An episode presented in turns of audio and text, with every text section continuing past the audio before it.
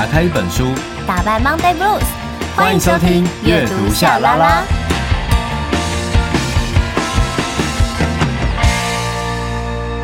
欢迎来到阅读夏拉拉，我是夏雨桐，我是陈夏明。我们有 IG 粉专跟 YouTube 频道，记得搜寻阅读夏拉拉，追踪订阅，设定抢先看。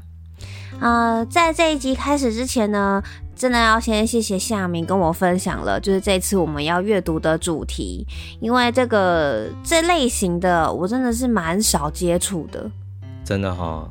对啊。但也该长大啦。对，我觉得很棒，就是说，因为通常我们在选择自己阅读的，不论是它是什么样形式的，那我们都会习惯去阅读我们比较可能比较擅长的，或是本来就比较喜欢的。对，那就变得其他领域的东西就很少接触。然后这一次呢，我觉得蛮特别的，就是说我无法想象这一次我们聊的这个书籍，然后它里面的主题现在是在聊关于我们台湾的某一个状况。对，这是无法想象的耶。因为我们都会常听到说台湾最美丽的风景是人，结果对这下子好像有一种哇什么？原来对呀，也也是有坏人的，有啦有啦，台湾有坏人，好不好？也是有坏人啊，对啦，可是就是还是会吓到，因为你还是会觉得说那个坏人的，就是你对于坏人的想象，你。我觉得把它放在一个非常小众的地方，就是你可能，我觉得这里好像坏人也被我们给那个刻板化的感觉，对，就是好像只会觉得哦，可能就是某一些可能比较复杂的一些场所还是什么的，maybe 可能我比较会有这种呃争议啊，或者说一些争执啊这种比较复杂情况会出现，但我没有办法想象，就是当在这个教学的一个就像是学校像这样子的地方，竟然会出现。我觉得这算是有点偏向比较有点像坏人的感觉吧，算是吧，是啊，因为里面有点欺骗啊什么的。是啊，就觉得因为在在一个故事里面，一定会也不一定说是每个人都是好人，或是每个人都是坏人啦。只是在某种某个角度来看的话，一定就是你知道对方就是会受害的。那当然，今天我们讨论的这个这个书的话，它其实是一个议题。好，那我们直接来进入我们今天的主题吧，是什么呢？What？出国留学却变成血汗黑工？沙啦啦，沙啦啦，沙啦啦。Oh, reading, ready, go。沙啦啦，沙啦啦，沙啦啦。Reading, reading。沙啦啦，沙啦啦，沙啦啦，沙啦啦。沙啦啦，沙啦啦，沙啦啦，沙啦啦。Oh, reading。哦，阅读沙啦啦。那个 what？你知道，我真的在读这个报道者事件簿的时候，我真的是 what 一百个 what，有我感受到你那个哇，还有音阶慢慢上去。对啊，what，而且有一种深渊的感觉哦，因为毕竟出国留学却变成血汗黑工，大家一定想说，哎，这次我们到底要聊的这个主题，这个书籍到底是什么？所以我觉得在一开始的时候，我们先来跟大家介绍一下报道者。对。对，报道者其实在一开始的时候，我是因为呃 podcast，然后认识他们的。那后来因为就是接呃接触了，就是我们今天要跟大家分享的这个报道者事件簿，所以就特别上网上到他们的官网，然后呃仔细的看一下他们的 QA，我还蛮喜欢他们的网站的，就是设计界面上就很清楚，然后 QA 问题，哎，我觉得他们问题很不错，哎。对啊，就是他们是专设计的蛮好的媒体，对，对我蛮喜欢的。首先一开始他就是在跟大家讲，报道者他是一个什么样的媒体呢？好。报道者是台湾第一家由公益基金会成立的非营利网络媒体，它只接受捐款，没有任何的广告，所以更不会有什么政府标案啊、置入行销啊。那就是由基金会作为一个保护伞跟防火墙，也就是说，就是让这个媒体它是可以独立自主运作的，不会有外力的干干涉。对，就不然有时候可能会有一些外力的话。可能写出来的东西就会有一点偏颇，难免啦。电视剧不是会有演吗？就是、或是或是电影，就是就是一个记者，热血记者，然后找到了一个你知道会震撼全世界没有啦，震撼大概 这个国家的新闻，然后呢就在发之前，他的上司接到一通电话，然后就不能看了。嗯没错，而且我觉得这个包含在，呃，像有很多的一些网站啊，即便他是介绍美妆的，好了，可是有时候你会觉得他们介绍的东西就会已经比较倾向是那种哦，可能是新鲜、新鲜新品上市，然后它的大略介绍，可是他没有一个很，即便有一些专业的人士出来，可是他也不会很很直接的告诉你这个东西它是其实。到底是好用还不好用？等于就是收到新闻稿，然后就转发啦。对，因为有时候可能东西一样的，但它只是出一个外包装。对，然后然后就其实没什么差别，对，所以如果当有时候它是有这种下广告这样子的一个状况的时候，你就会觉得好像在编写这个内容的话，就会有一点差异。那我觉得不只是商品啦，包括像是媒体新闻的内容，我觉得我相信都会有。就像有时候我们看新闻，欸，有时候我发现那个我看电视新闻会吓到，欸，哎，就比如说他正在，胆子太小了，他正在，不是，是我觉得很妙。是的，呃，我说实在的，做演艺圈心脏要够大，好吗？我对，所以心脏超大颗了，所以我心脏算是很大颗。心室，我的左心室是有点偏肥大的，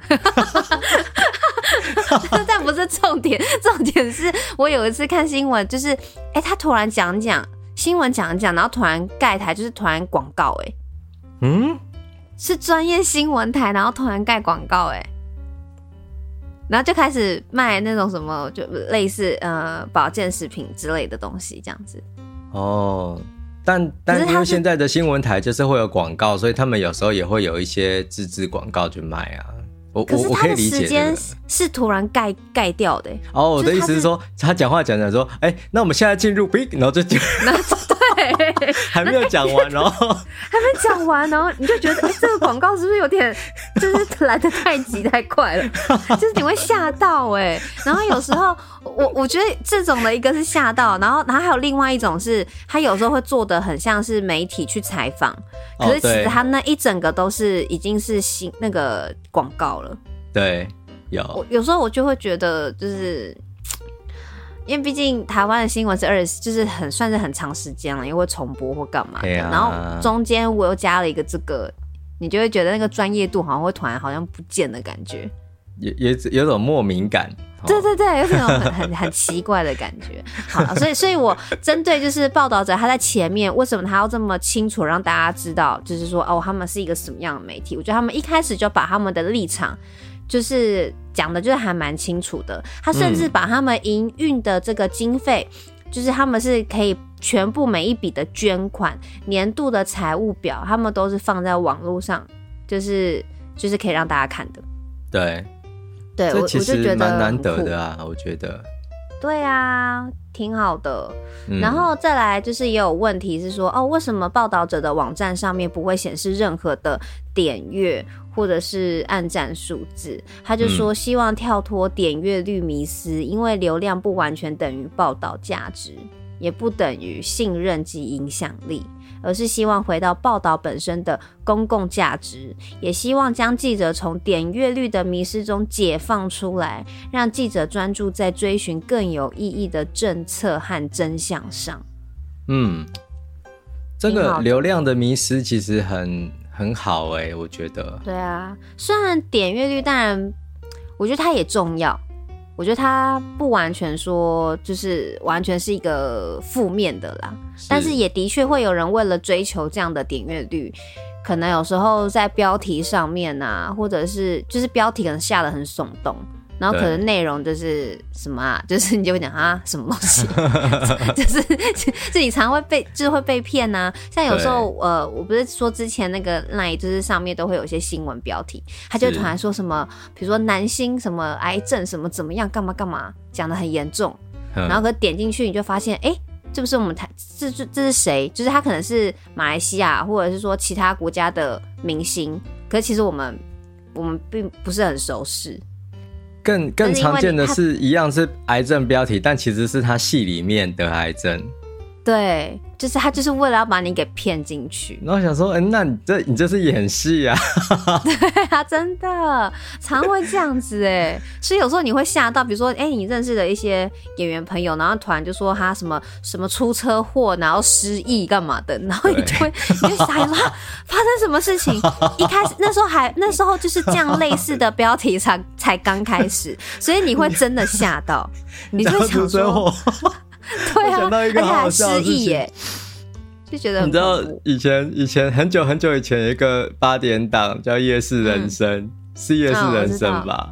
嗯，对，然后里面就有一个我觉得好经典的车祸场景哦，就是一个大雨天，然后有一个男生叫 Michael，然后他就是 在被撞，对啊，人家被撞我还笑那么开心，他就是被撞之后啊，他就一直飞耶。哦，对，我知道，我知道。这个好像有做到那个网络的那个 那个影片，对不对？我记得，他就是一直一直叠，就是一直飞都停不下来，超好笑的。所以有时候我觉得我们台湾八点档很厉害，哎，超厉害的。还看到那个永永兔，我最近他新的，因为他这一条线整个大众嘛，然后他有一次就是有一阵子不是那个 S 姐，就是他的那个九九乘法表。对，然后因为他要整，那就在戏里面，永兔还要整他的那个恶婆婆，然后他就说什么来，呃，九九九九八一什么什么叫你什么北七还是什么，就趁机骂他什么啦？这也太夸张了吧？超夸张，他我觉得 这蛮好笑的。对啊，好，但是我们报道者不会不会有这种状况，不会有九九乘发表，不会不会，但我我相信啊，就是有一些媒体可能他。本身就也没有办法，因为毕竟你知道，就是媒体上面还是有上司啊，就是主管呐、啊啊，就是他们必须得要要求。而且其实我觉得现在的环境是这样，就是说它是有很多背后的原因。那所以我，我我大概当我可以理解的时候，我就比较不会去苛求。毕竟你知道，要养这么多员工，什么也是很多的的经费。需要去筹措的嘛，哈、嗯，所以有些变成是有些只要他只只要能够说明清楚，哈，那我都觉得没有问题，对，嗯，对，好，然后再来呢，其中还有个问题就是报道者的文章篇幅大多较长，不怕读者却步吗？我觉得就是其实。我觉得在一开始，像我觉得任何媒体都会有点担心这种关于读者有没有办法吸收，嗯，就是我们写的东西，所以大家都会只会精简精简，想要再更精简。包括现在有一些这个新闻的一些粉砖上面，它甚至是不会直接给你贴链接了，因为直接贴链接，它那个数字点击率也不会高。然后他就干脆就是写一个很极浓缩的标题内容跟大概的情节，然后让大家在下面留言讨论。对。甚至就是把链接藏在留言里，对，然后就有时候你会发现大家都没有点进去看，最后会变成这样，就是没有点进去看，他就只看那个重点，他就以为这个是一个新闻事件的样貌了。对，所以我就觉得说，你说它长不好吗？我觉得也难说，因为我们夏拉拉也是越录越长，老王最有感。对，我们从这一开始原本设定的目标是三四十分钟嘛，对，然后但我们三十分钟从来没有达标过，那个只是一开始的想象，到最后就是呃，好像基本上都四十分钟，后来就一小时，嗯，现在是有时候一小时多，最近好像都是刚好一小时哎，对啊。就是，但我觉得也好啦。我觉得我们的内容长度，我们那么用认真在准备，这也是我们努力产出的内容跟价值嘛，是吧？我相信各位听众应该都还蛮爱的吧。对，谢谢你们的爱哦。然后他们就说没有啊，没有啊，没有啊，翻白眼，不要这样子，有吗？真的不要这样子嘛。好，那那他关于这一点呢，他就有说，其实报道者就认为，如果能够产生共鸣，做得足够深度，就不怕文章长，读者就愿意阅读，并且在社群媒体上转贴分享。就算没看完的文章，也会把它存着嘛。嗯，然后存餐就是之后可以再回来再看。就比如说，哎、欸，近期又发生一件什么事情，然后就哎、欸、想到了，又可以把这个文当文当嘞文章文章再来阅读，对。然后呃，所以就是他觉得说，他们也努力尝试过各种不同的媒介形式，让读者认识某个议题，对议题产生兴趣，然后去借而就是可以去选择阅读更完整的文。我觉得蛮努力的，他们等于是一步步在引导。对啊，用各个对啊，把同一个新闻变成各种不同的面貌，然后透过不同的媒介传递给更多的人。嗯、那如果说有接收到的，嗯、那就会变成也关注这个议题。所以我，我我觉得这个努力是很很值得赞赏的。对啊，对。那最后呢？因为其实报道者，我们这一次讨论的这个是留学黑工嘛，嗯，所以其实呃，大家就可以大概知道，就是他们大部分的这个呃专题的内容啊，大部分都会是以公共议题为主。所以其中他们的一个 Q 呢，就是报道者的题目是怎么产生的，然后专注深度。这个调查报道要如何贴近社会脉动呢？嗯，所以其实我觉得，呃，他们报道者的这个撰写的这这个新闻这媒体啊，就是非常的强，因为要做的功课真的是超级多，那还要填掉，啊、而且你又要写的是让写我们这些。你知道小市小小市民们在阅读上，就是你会觉得啊，真的很贴近自己的生活，对，或者是啊，原来这个议题我没有参与过，可是其实跟我是息息相关的，就是你要让读者是可以这样子去连接、去感受到这个功力要，我觉得要很强，而且要非常的用心。然后他有说他们在成立初期，呃，大力关注被传统媒体忽视的公共议题，嗯，像是台北街头举牌工的劳动处境，对。还有桃园新屋大火，消防员遇难的追踪调查，嗯，以及高雄武清官厂后，呃，全国最大污染厂址整治问题等等，然后都是以大篇幅的长文去探讨背后的结构性问题，而且这些议题大多都是由记者他自主提出的，然后再由编辑台的主管协助下共同完成。这个蛮蛮感人的，我觉得。嗯，我想，呃，对啊，有时候吼，真的会觉得，你越人越长越大啊，的确，你说实话，你你没有办法关心所有的议题。其实你可能很多议题你都很在意，嗯，可是其实你的心力或者是你的时间不一定允许你，就是每一个议题都能够很深入的理解。可是，呃，也因为这样，所以每一个记者他其实。他会有他心里面很觉得很重要、很重要的的议题，然后当他就是火力全开去冲这个议题。然后你知道，有些时候我们是，嗯、我们是想参与，但是我们没有那个时间，没有那个心力，或者是因为演算法这些东西跑不到我们的的视线范围啊。但透过这样的话，嗯、一个报道突然间冒到我们眼前来了，哦，我就可以理解哦，原来我的身边发生这种事情。我我我觉得这个是蛮。嗯蛮蛮棒的，但当然就是我可以理解，就是背后一定很辛苦，因为你知道做你刚才提到说做功课之外，其实他有一些还要人在现场哎，甚至就是还要卧底的，嗯、哇，好辛苦哦，这而且感觉这样会有点危险的感觉，很危险呐、啊，那、欸、说不定以后可以拍电影哎，真的，因为毕竟有时候他可能是要去揭发一些。假设是呃，比如说不肖业者，他去剥削劳工的权益，对，就是卧底这件事情。那万一被这些不肖业者发现，那是不是会有引爆什么样的冲突？对啊，就觉也觉得蛮蛮可怕的。所以真的是在这边要。但也不止报道者，然后想只要是呃认真，就是很努力的记者，我觉得都很值得我们的尊敬。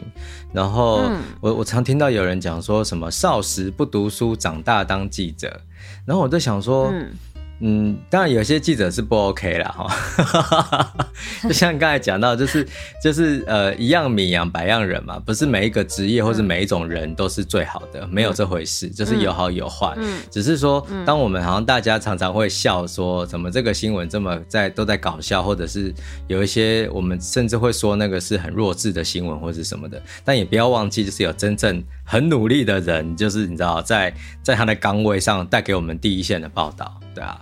没错，好，那接下来呢，我们就直接来进入我们这次要跟大家介绍的报道者事件簿零零一留学黑工。嗯，世界末日还没到，Monday Blues 已经来啦！阅读夏拉拉陪你度过每一个濒临崩溃的时刻。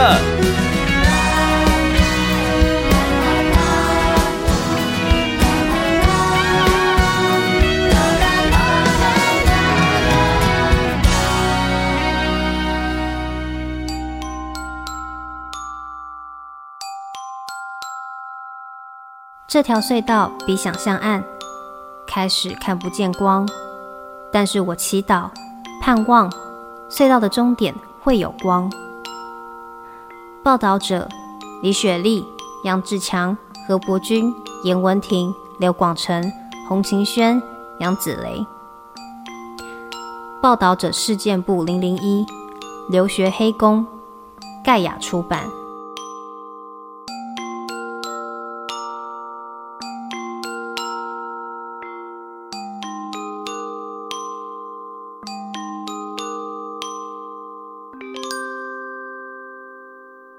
好，报道者事件簿零零一留学黑工这一本呢，他也说了，就是呃，在过去啊，他们有试过非常多种的这个媒体的这个方式嘛，嗯、像包括我一开始有提到，我一开始认识他们是从这个声音 podcast，但他们其实也有尝试过这个插画。呃，纪录片，但他们最想要做到就是如何拉近跟读者之间的距离，嗯，然后如何把重要的公共议题推广出去。那在欧美呢，这个报道漫画是非虚构漫画里重要的类型之一，但是在台湾是不常见的。所以这一次呢，报道者事件部他就用像这样子的一个专题报道，但是他是用这个刚刚提到的报道漫画，就是漫画的方式，嗯，然后为读者打开另一种认识世界的方法，嗯。那我我说实在的，我觉得漫画画的真的是超级好的，因为他找来的漫画家好强哎，我觉得很厉害耶，我觉得他他画这些流。就是来台留学的这这一群这个乌干达的学生啊，我觉得他们在经历人生黑暗的这个时刻，他的用他的这个画作的方式，我觉得看了会很难过。我觉得真的真的比那个文字上面的。那个一开始因为还不了解这个议题，所以你你从他的这个漫画的方式，你就会有种很深刻被撼动到，就会觉得天呐，就是你会很难过，然后又会觉得这个处境真的很糟糕，就是那个感受力在比文字好像多几百倍的感觉。我觉得是在不清楚，就是还不清楚没有接触到这个议题的时候，对，我觉得图像真的是很直接。而且这个漫画家叫刘广成，他是香港人哦、喔，嗯、然后他就是也现在是在台湾生活这样。他的他基本上就是一个非常厉害的漫画家了哈。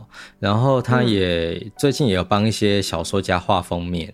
然后我之前其实都有一直留意这个创作者，我觉得他他的风格就是很厉害啦哈。我我我有点难以说明，可是我我想在这个这个报道者事件簿里面啊。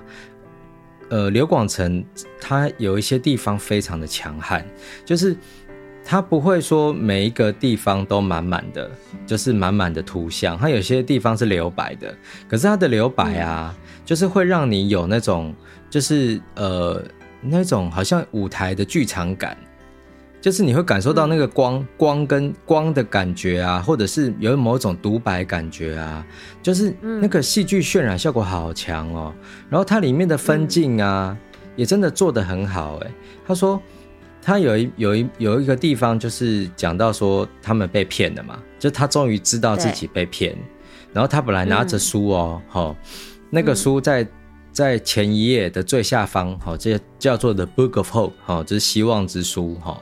然后这个希望之书一翻过来的时候，哎、嗯，就变成是手往下，然后呢，那个 Book、嗯、The Book of Hope 就开始转转的往往下掉，对对对，掉了一次，掉了两次，掉了三次，第三次就是整个趴在那个地面上面。然后这边就是这个分镜，他他这里就是用两个对白，他说。我不仅学不到任何东西，更像是跌入了无尽的陷阱。可是他在这个地方的书啊，嗯、就同时间也等于是那个人。对。然后你知道，在那个坠落的过程，就是短短的一个一面的画面，但是他他让我们可以理解到有一个隐喻在背后，也就是这这个人其实就跟这个书一样，就掉到地上了，然后嗯，就是到底了耶。这这好可怕，所以我我你刚才提到那个漫画的说故事的效果，我觉得真的是很强大，尤其是在刘广成的笔下，他真的是让这个故事完全的活过来。嗯、是，然后呃，也在一开始啊，就是这这这一本就是你一翻开，他就是会跟你介绍嘛。然后他在这个一开始的编辑室报告，由这个呃报道者的总编辑李雪莉，然后他前面就有说，嗯、为什么会用事件簿来这个命这个名字呢？是因为他意识到，身为一位记者的专业是奠基在一次又一次脚踏实地的走访，然后踏查。投入大量的时间调查与访问，揭开重要但被忽略的议题，让读者站在我们的肩膀上认识这些事件。嗯，然后，所以他们自己也很喜欢事件簿，保留这种持续书写性的这个这个开持续书写性的可能性了。对对，就一个透过一个又一个事件，然后可以串联成一个更宏观的时代记录。嗯，那。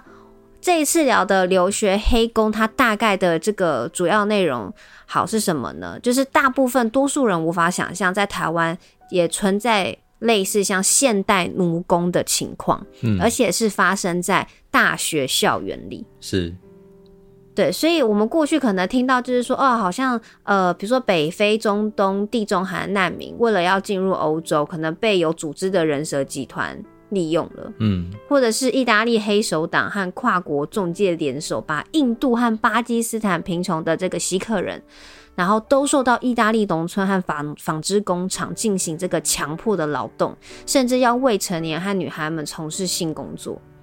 那像这个类似这样的这个现代奴工的这些故事，在各国其实都有出现，嗯，但是真的就不会想到会在台湾也。对。对。因为刚刚提到了台湾，就是最美的风景是人跟人情味嘛，大家小心好吗？吓到哎、欸！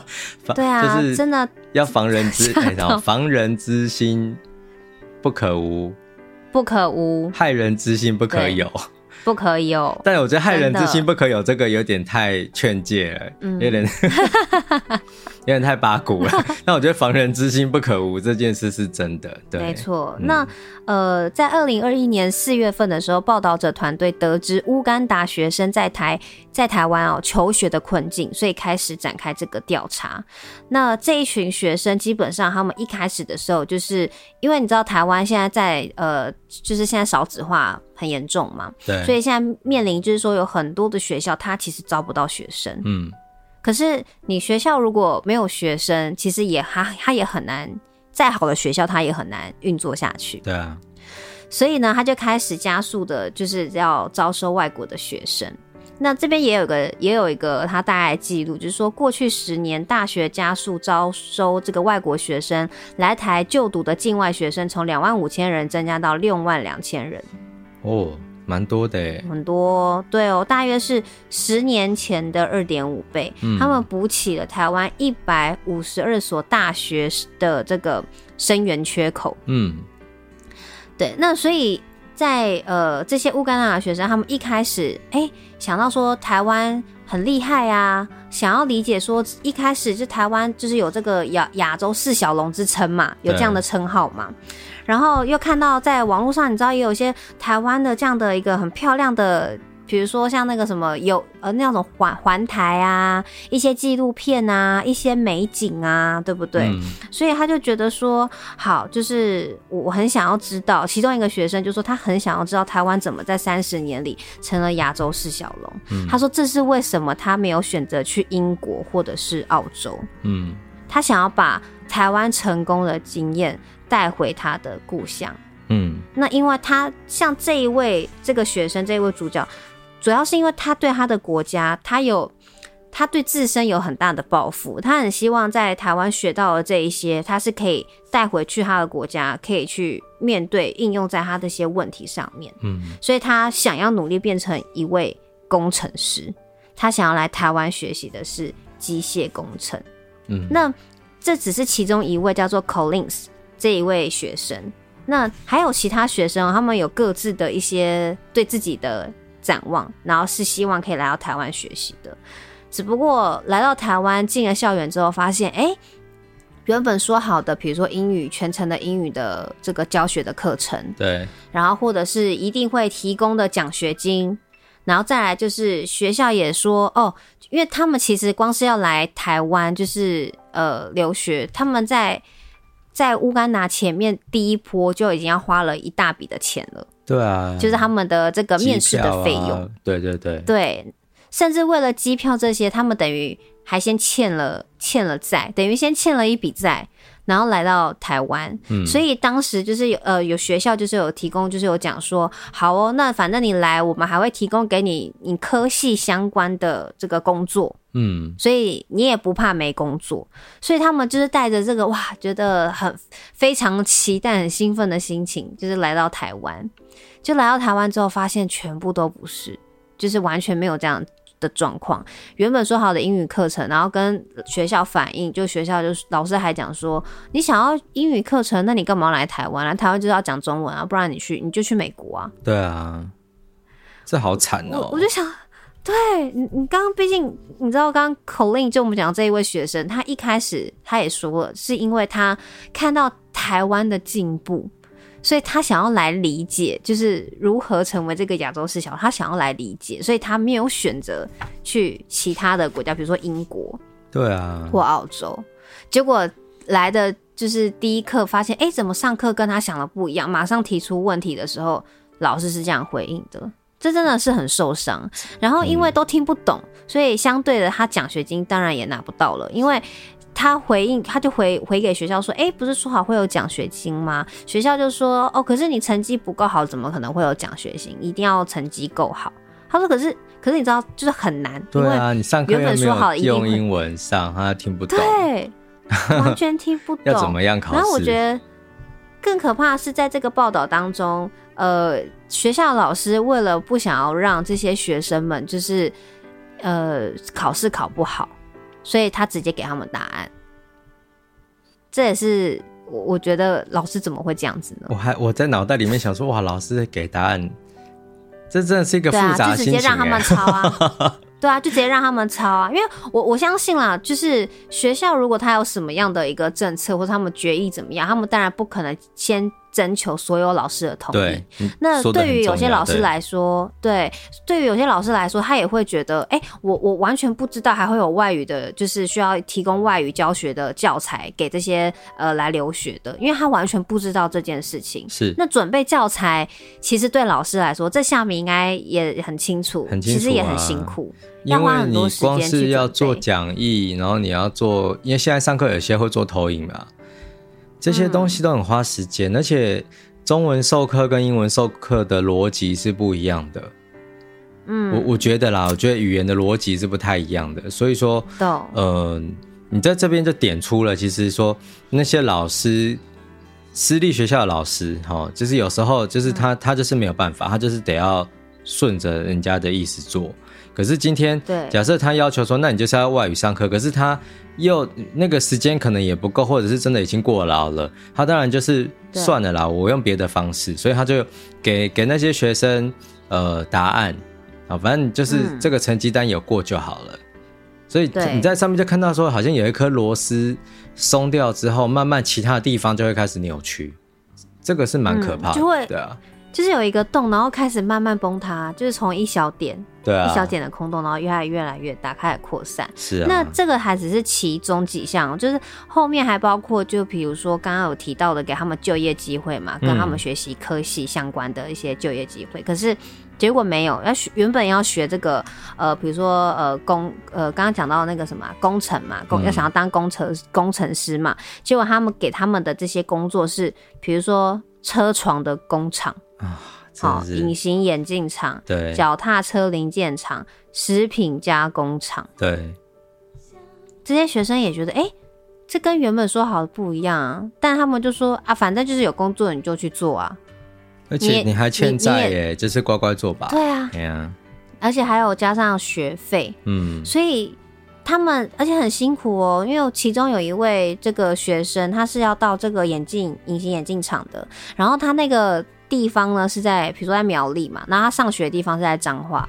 然后他要每天就这样子先走路，然后再搭公车，然后再坐台铁，然后再走路到那里，就要花两个小时。这、嗯、每天三万步了吧？哈，对，真的也太辛苦了。因为他的这些所有的交通费，他要自己吸收。对啊，这蛮没有道理的。那么辛苦，对，那么辛苦，然后后来还整个过劳，然后赚的钱也不也不够付在台湾的学费。然后最后只能很节俭，说 最后只能很节俭，就是每天只能控制在一百块，所以他只能吃吐司啊，喝水。那当然长期下来，他就是会营养不良，而且也超一百块真的很夸张哎，很夸张啊！我我真的看他们的这个生活的整个状况啊，我看了真的是我觉得非常的难过。我我记得我我我觉得我想要有点量化这件事情。彤彤，你觉得一天一百块，他可以吃什么？嗯你说吐司的话，一条半条吐司大概要四十块吧？对。好，那还有可能真的麦片，我我一包十块，对，麦片啊，一包十块。我跟你讲，其实如果说要买，连买水、买饮料都是不可能的，买水都会觉得贵。对，可能水都还要去饮水机拿饮，就是拿饮水装饮水机的水。对，就是如果说一百块真的是拿吃的，而且。如果以御饭团这种饭团来说，一个小的，可是他们要这样这么努力的工作，做这么劳力密集的工作，对，其实一个饭团也绝对吃不饱。那一个饭团就二十五，所以他绝对会是选择像是这种吐吐司啊这种可以吃好几餐的，或是说吃进去然后吸水就会鼓起来的，就是吐司面包。对，哦，所以一百块真的可以吃的很少哎、欸，天哪，吃的很少哎、欸，你你连现在一个很一个简单的便当，八九十，台北啦，对啊，台北就八九十，桃园也是啊，是简单的、喔。哎、欸，我现在有时候去自助餐点，我都提心吊胆的、欸，真的有时候会吓到，我有事就这样拿一拿，天啊，我现在一个人吃了两百多块。真的是太太我吓到了，因为我很久没有去自助餐，然后我有日团很想吃自助餐，因为那时候我想说要一六八什么嘛，然后能够吃就要吃的很均衡，所以我就去自助餐买。哎、欸，我一个人我拿两百多哎、欸，你是有放三根鸡腿是不是？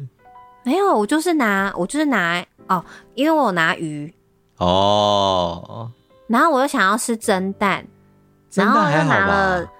然后我很喜欢那个布拉鱼，对，我刚好看到，难得看到，说哎、欸，好久没吃哦，啊，吃一下好了。然后我就我就我就买，我就我就我就我就我就，然后还有拿什么豆腐，我还没有拿鸡腿耶，我好像是拿卤肉还是什么吧？对，这样就要两百块，太夸张了吧？对，真的两百块，超贵的。哇，好，所以可是我我说我我在想，可是我还有拿其他的菜啊，可能什么豆芽菜啊、高丽菜。对，还有豆芽菜、高丽菜这种的，对。可是你还是会吓到，还是会吓。两百块有没有搞错啊？对啊，就是你心里面想说啊，我拿那么多，可能一百多吧，就一百，可能一百三之类的，会会这样想，应该也很贵了。这样跟我说两百，总是会给我们上一课。对，真的，还两百多，两百块还不够了，拜托。好，所以反正现在大家可以去想一想，就是说一一天一百块是什么感觉了哈。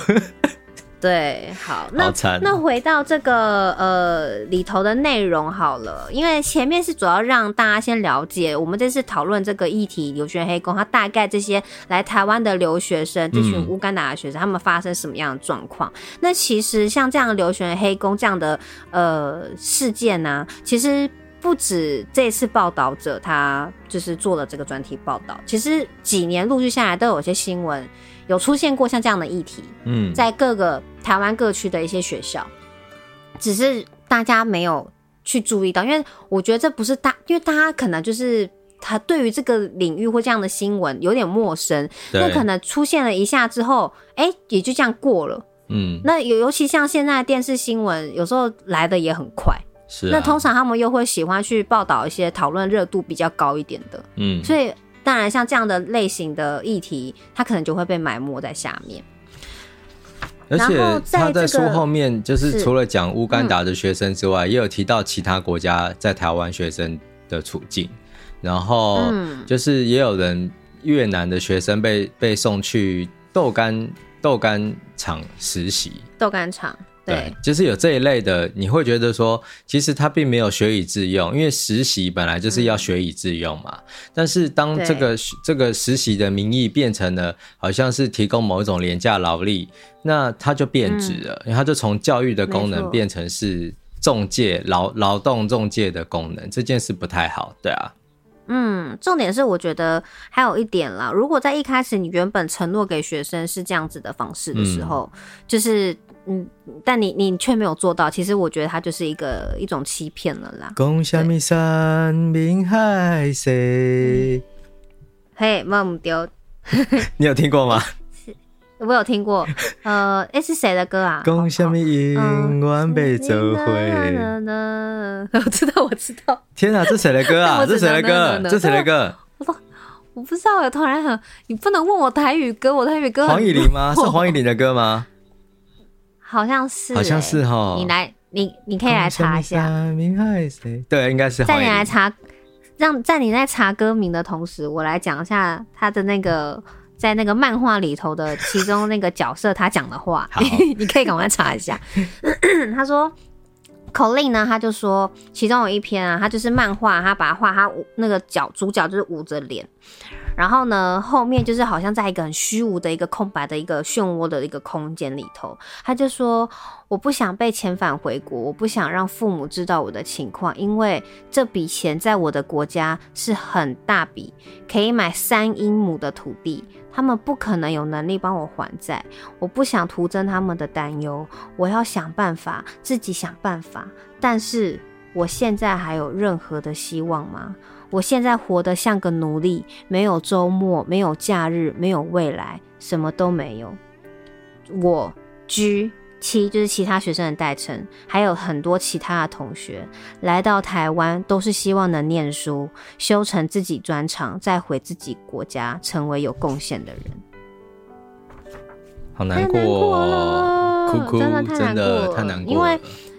呃，前面其实提到就是说关于呃不想被遣返回国，就是当然就是呃比如说有跟学校反映嘛，然后再来就是但学校漠不关心，再来他们只能。牙紧牙关，咬紧牙关工作赚钱。对，很难念，但是呢，很难念，很难念，咬紧牙关。但是就是还是追不上债务，所以当时他的他写写下这段话的时候，是他负债累积已经将近二十万了啊。哦、那上课听不懂，哦、又又要拼命工作，人生地不熟。学校会以债款和学位威胁我们，说不合作就要把我们开除。那开除了就要被遣返了吗？然后那这二十万这笔钱，对，再也不会消失。嗯、对，所以很绝望了。然后你你就无法想象说，原来我们台湾的这个教学的环境，哎、欸，就是你让我觉得不止台湾，在国际上，你让乌干达这群年轻人，就是你知道这么有抱负的一群年轻人，想要来台湾学习，可是你根本就是把他们骗来的。对、啊，这其实是一件。我觉得很难过的事情，哎，就你无法想象这样子的事件竟然会在台湾的教学环境出现。哎，What happened? What? 真的？What? 而且他他在漫画里面其实也有提到，就是说，就是说那些这些学生哦，他其实真的就是二十岁哦，十八二十这样这种年纪哦，嗯、然后他们要在那种车床厂啊。去追，就是跑来跑去去追那个车床，就是说他有一个机器，就是要来回的，所以他就是要快跑步，嗯、快跑步这样，他跑到膝盖都肿起来。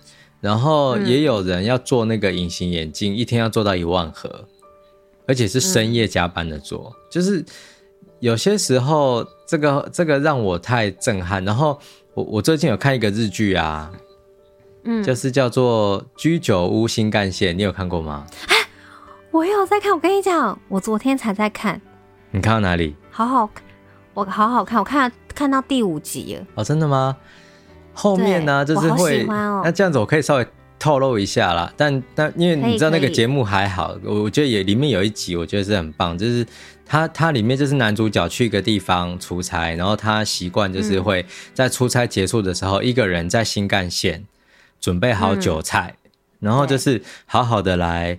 就是慰劳自己，犒赏自己。对。对。然后那一集就是他遇到了一个一个熟女，好，那个一个太太，嗯、然后他就是带着她到处玩这样子，嗯、然后最后面就是就送给她一个礼物，嗯、然后他就说：“哎，不要不要不要，我不能拿。这样子。”他就说：“呃，也也，他说我的儿子在东京读书，所以那如果可以的话，你遇到像我儿子这样年纪的人，你对他好一点就好。”嗯。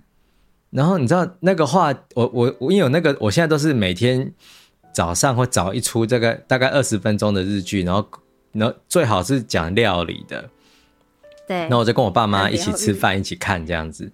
然后那时候、哦、那一集，我就哦，真的是，就是淡淡的，的。但你就知道说那那是一个将心比心啦，对啊，对啊，你看二二十岁的孩子，然后要要已经离家背景了，然后你还要他去做这些苦工，我觉得真的好好残酷哦，好，嗯。啊，心疼。好，我们我们在前面一开始的时候，呃，我等于先让大家稍微的理解，因为其实这个专题报道，我觉得非常值得大家来阅读啦。那我们现在这样，我大概这样讨论，其实就是一个一小区块而已。那它还有更多内容可以来探讨。我们先来听听夏明，你接下来要继续探讨的内容跟方向是什么？锻炼肌肉还不够，阅读夏拉拉陪你大脑仰卧起坐。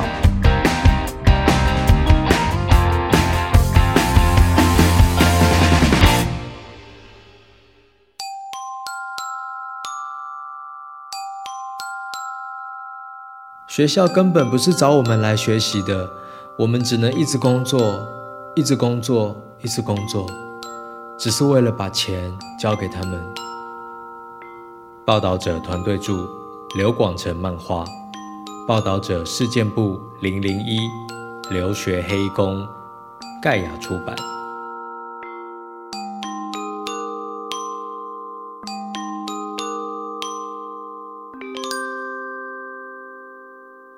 好，我我觉得，呃，我这边可以跟大家再整理一下哈，就是这一群来自乌干达的学生，然后他们呢，原本在乌干达的时候有去参，可能是类似参加大学博览会，或者是说有一些台校到那边去招生，好，当然就会透过台商的力量去招生这样子。嗯、那他们在乌干达得到的承诺哈，有有三点，第一点就是英文授课，第二点是提供奖学金。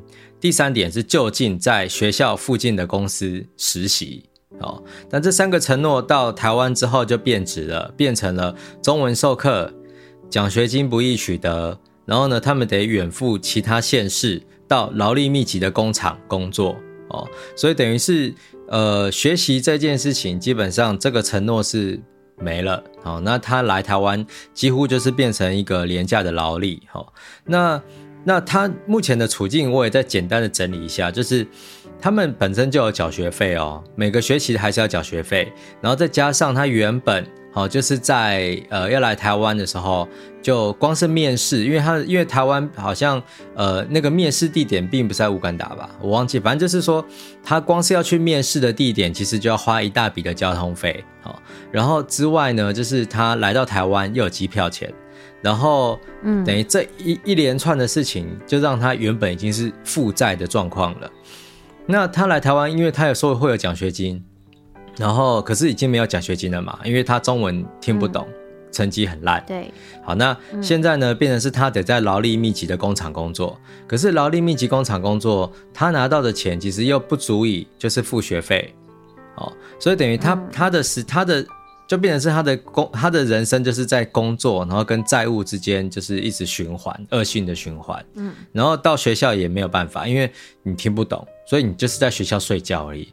那报道者的记者甚至也有跟着他们进入教室哦，跟着他们去教室上课哦，还拍照哦。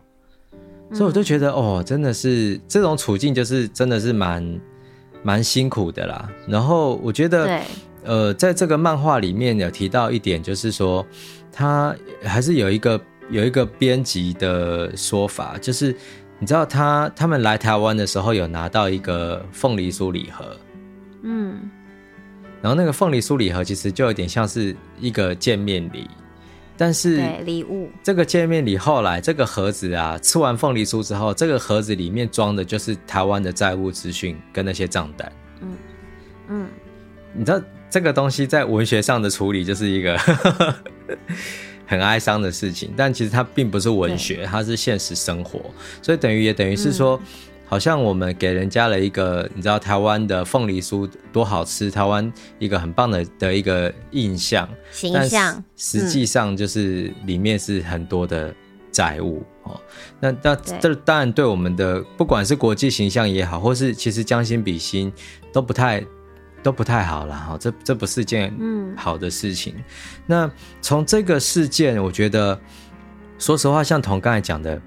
它就是发生在学校里面，然后我我们假设离开学校比较远，我们根本不会知道有这种事情发生，对不对？对啊。所以今天既然透过这个报道，我们大概知道了，可是也有一点哦，是这些学生的处境有可能会发生在你我的身上哦，哦，就是，嗯，呃，他他就是记者去比对他们这个学生的状况啊，然后他还发现了有几个就是真的是疑似违法。的情况哦，哈，那这几点我念出来，嗯、大家可以注意一下哈。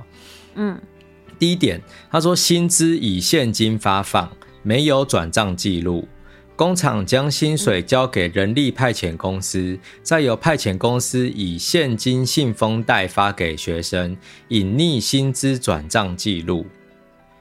这个这个其实是蛮危险的事，嗯、就是。呃，提醒大家，就是你的薪水最好是要汇汇入账账号里面的，因为这才有凭有据。以后如果发生什么状况，甚至是你以后要去申请一些，例如说失业补助什么的，这些可能都会派得上用场。好，所以这个记录是一定要有的。如果说他一样是现金给你，那至少你得要签一个就是签收单，那你也要有一个上下联，就是你要拿到下联。好，那第二个呢是。外籍生投保劳保的记录哦，是每周最多只有二十个小时，但实际上他们多半都是超时工作，所以等于是说，劳保的记录哦那边，他们只有把这些学生说他们一个礼拜只只有工作二十个小时，但实际上他们可能工作到三十个小时。那这些超超过的时间，假设你在那个时间范围外受伤了或是什么，那可能是不理赔的哦。所以你可能回去也，你 你你。听众们回去也要检查一下自己的劳保，就是说，有些时候我们去上班呢，就会下意识的松懈了，可是其实这是自己的，那叫什么权利？自己的权益。对，就是不要、嗯、不要放着就不管了哈。然后第三点，这个我觉得是台湾很常见的，就是呃，工厂给予的薪资单，它上面的劳保投保的级距，跟人力派遣公司实际投保的集聚记录是不相符的。部分遭到扣除的薪资不知去向，这个有点走了吧？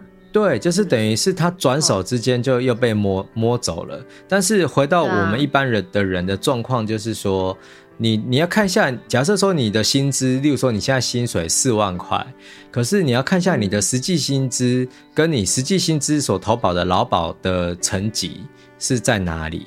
因为说不定你是用最低的劳保去保的。然后，那最低的劳保可能是两两万两万多的，那差距之间的一万多是什么？他可能就用补贴的名义给你，或者用其他的名义给你。可是这样的话，你自己的劳保的那个权益就会比较少，就会没有。对，就是所以等于是说，假设你很在乎，假设你的工作是真的是劳力密集，然后你真的是呃很容易受伤的，那这个这个部分你可能要。多多的留意。那如果说你是坐办公室的，其实你觉得公司这样 OK，因为毕竟你没有什么，你知道需要。动手动脚的地方，哎、欸，动手动脚是打人嘛？就是你没有什么需要劳动，你要比较不会受伤或者什么的，那其实你你自己决定就好了。只是说，嗯，我我觉得像我自己以前在上班的时候，我真的对于这些资讯啊，我都觉得啊，就有劳健保就好了啊，公司就不错了。嗯、但实际上，其实这些东西是攸关自己的权益。所以，当我们看到这群乌干达学生，他就是。这样子来到台湾，那有些人可能还会说：“哎、啊，你公公 Q 狼 Panky 啊，好，就是你太傻了，都都这样被骗了。”但实际上，我们好像对自己的权益有时候也是傻傻的。对啊，对啊。而且他们还是在人生地不熟的地方，又不是在自己的国家。不过我们现在是这样的症状，就是这样的呃不症状这样的情况，然后是在不是在自己的国家发生，我们也是会很容易被骗呐、啊。对啊。但我我觉得真的就是，你看我们讲到这一集，其实稍微心情会稍微沉重一点点啦。但其实也是我们尽可能的客观持平的来谈这件事。那你可能就会想说，那嗯，这有点像是家丑不可外扬。可是为什么要把这些家丑就是要献出来？难道没有一些比较简单的方式，然后可以维持住这个形象，然后让我们的形象好一点，同时事情又可以解决吗？那我觉得刘广成这个漫画家，他在这个呃书的最后面，他有写一篇文章，他的标题我觉得就很清楚了。他说要揭露这个阴暗面，台湾才有机会成为更美好的地方。嗯。我我我觉得是事实，哎，就是没错。有些时候我们都会误以为说这会伤害到我们的形象，所以我们会希望说有什么样的方式可以解决它，公关的技术可以解决它。但事实上，公关的技术有时候带来的只是更多的黑暗，你知道，这是或者是那种台下运作的空间。这件事情对长一个社会的长期发展来讲是不太好的。然后，所以我觉得有些时候遇到了一些状况，我们就是会不高兴、不满，要骂，或者是要要要怎样来抒发、要讨论。我觉得这是这是重要的，就是我们也不要试着掩盖。有些时候啊，像我我我我最近在打扫嘛，就我在跟你录音之前，嗯、你知道我在干嘛吗？我刚才在阳台上拔杂草、欸，哎。哦，真的、哦。对，然后你知道为什么我我会去拔杂草？因为我前阵子不是一直下雨吗？对。然后我就想说啊，下雨反正就晚一点再说吧，就等到晴天再去浇花好，因为我们阳台都雨会打进来。嗯。结果啊，我今天去本来只是想浇花，因为这两天晴天，你知道结果那个杂草啊，长得比我家的植物都还要高哎、欸，太夸张了，你知道吗？杂草其实真的长很快，很可怕，而且。我的那个花盆里面竟然还出现瓜牛哎、欸！哎、欸，你知道我最因为最近不是就是在下雨嘛？对。然后因为我每天都要带妮妮出去上厕所嘛，对。所以我就是很明显感觉出来，就我们的公园连续下了几天，你就会觉得那个草很夸张，就是那个草本来就低低的，到后面就是妮妮蹲在那边上厕所，你都会觉得那个草会插到她屁股，就是好像插到她的，痒痒的，就是边大边那个痒痒的。对，就是就是草整个长长，然后再来是，你知道我连续就是每次下雨的，就是雨停之后那个晚上或者是隔天，你知道我都会沿路在救瓜牛。对，因为有很多瓜牛被压到啊，都跑出来，对啊，然后他们就是很容易就会被踩到，然后我就会在那边，而且我都很怕妮妮踩到他们，因为妮妮有时候就是很就是眼睛就是视力可能很差，对，他有时候踩到她也不知道。他踩到，他可能踩到东西，他还会跳起来，他自己也被吓到。然后那瓜牛都很可怜，他就是可能被踩到头还是什么。然后我觉得每次常在我们家那一条，在沿路在那边救救瓜牛，对啊。然后还有青蛙，哎，也是很妙。你也会救青蛙？天啊，你好厉害！就是我我会把它赶到我我不敢抓，可是我会把它赶到，就是把它赶到别的地方，就是比如说靠快太靠近马路或是很多人会走的，我就会把它赶走。你好厉害哦！但但蟑螂我就没办法了，我就是会说不好意思。好，但是你看哦，拜拜。我们只要一阵子忽视它，那个那个杂草就是会长到很夸张，甚至就是有点猖狂。所以我今天就是，嗯、我本来只是想要赶快浇花浇一浇就好了，因为我要测试器材嘛。但真的，你就会有一种生气耶，就是我怎么可以放任你让我的。这个盆栽都都萎缩，然后就是你知道，长得比我盆栽还要高，凭、嗯、什么？所以我刚才就真的这样一直拔，一直拔。你知道，你你有去 Sukiya 外带过吗？没有哎、欸。他那个有一个提袋，就是也蛮大的。哦、你知道我是塞满整个提袋、欸。哦，哇，那很大哎、欸。我的阳台才多大？竟然那个草可以把我，我可以把那些杂草塞满一个袋子，鼓鼓的。太夸张了，嗯、所以哇，那真的哎、欸，真的很多哎、欸，是不是？夸张、欸。我这磁场是不是很奇怪？因为我有叫过外送，我知道，我知道他那个袋子那个大起来，那个蛮大袋的、欸，很大哎、欸，塞满鼓鼓的哎、欸，对啊，对啊，所以就是回到这个这个要揭露阴暗面这件事，就是有些时候我们不要避谈我们的阴，就是说这个社会的阴暗面，反而应该要说出来。嗯就是你，你必须要把它说出来，它才不会像杂草一样蔓延。然后在我们一个不小心，就是你知道，没有没有注意到的时候，它就已经 长得比你还要高大了，那也太可怕了吧！这也太，太恐怖太恐怖了。可是 这个为什么要特别讲这种所谓的我由于这个算是陋习，什么家丑不可外扬这个事情啊？当然有些家里面一些家人的那些小的事情就算了。可是如果说例如说像家暴，哦，或者是说像是一些一些你看到邻居就是也被家暴或者是什么什么的，那你就是该要说出来，你就是要说出来，然后。不然的话，就是有人就会受伤，然后再来这些这些受伤的人，他可能也会就是又在影响更多的人，那加害的人又会伤害更多的人，嗯、所以等于我们的身边终究会受到影响。所以大家，嗯、我们不要有那种所谓的家丑不可外扬的概念，就是反而应该都要压压出来，啊、真的 彻底的清创。没错，想要进步，其实有时候就是直接。跟这些陋习啊，或黑暗面啊，对，正面。交锋对决，是你就会发现整个社会、整个国家就是会就会在更往前一步，所以这是每个人大家的责任啦。就是你希望我们，就是台湾真的可以一直保有这个美丽的风景，就是人。那我们这一群注意到像这样的议题的这一群朋友，我们就是应该要彼此不断互相提醒。是啊，然后甚至是当看到别人是需要帮助的时候，你有办法，你你有勇气去伸出援手。对，这是最重要的事情。啊，好棒的结尾！所以这就是我们今天要介绍的 报道者团队所著作的《报道者事件簿零零一留学黑工》。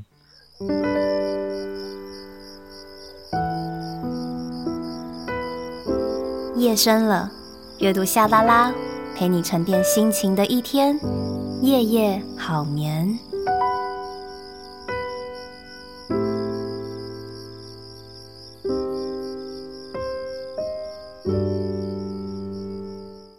你现在收听的是阅读夏拉拉，每周一晚上八点定时更新，我们会陪你一起阅读，打败 Monday Blues。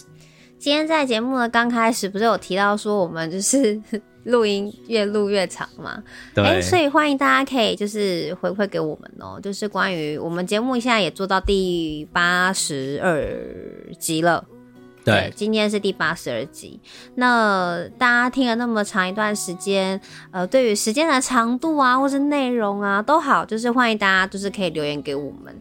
因为我其实有在想说，我们改版要改什么？哎，对，我其实有一点想要换个时间，例如，就比如说，我们都是礼拜一晚上啊，我想说还是白天啊，因为这样才可以在礼拜一的那一天白天就是。就是大家就是可以，你知道，直接打败 Monday Blue。哦，也是哈，对不对？你看我们开会讨论，我们开会讨论好好公开哦，就直接真的 立刻进入开会模式。我脑袋还真的在开始思考这件事哎。可是你看，可是就是因为我想到就是上班族，就是那个，因为我们呃上一集不是在讲那个上班族社畜吗？对对对对对，我就想到说他们交通时间呐、啊，中午休息时间呐、啊，然后还有下班的交通时间就可以停，嗯，是不是感觉好像还不错？好像也不错哈。哦，好像可以，因为我们最近夏拉拉，我觉得我们两个最近也要，哎，可能就是我们之后也会有一组新的照片，感觉很多东西会有一个新的形象的感觉，我自己很期待。到时候就知道了。反正大家就是有任何的想法，都要回馈给我们哦。然后也，诶、欸，你多多的参与我们，帮我们多多分享，好不好？耶、yeah！没错，你看就是要越来越好，所以希望大家可以，你知道，跟我们。呃，不用正面对决啊，就留言就好了，不用对决。啊，对决什么？前面讲，因为刚前面讲的很慷慨激昂，然后我们要对决那个黑暗面，但是对对夏拉拉不用对决，但就是欢迎大家可以热情的，就是你知道留言给我们，让让我们知道你的想法，我们才可以知道说啊，我们还可以往哪边就是更好的方向，然后去前进。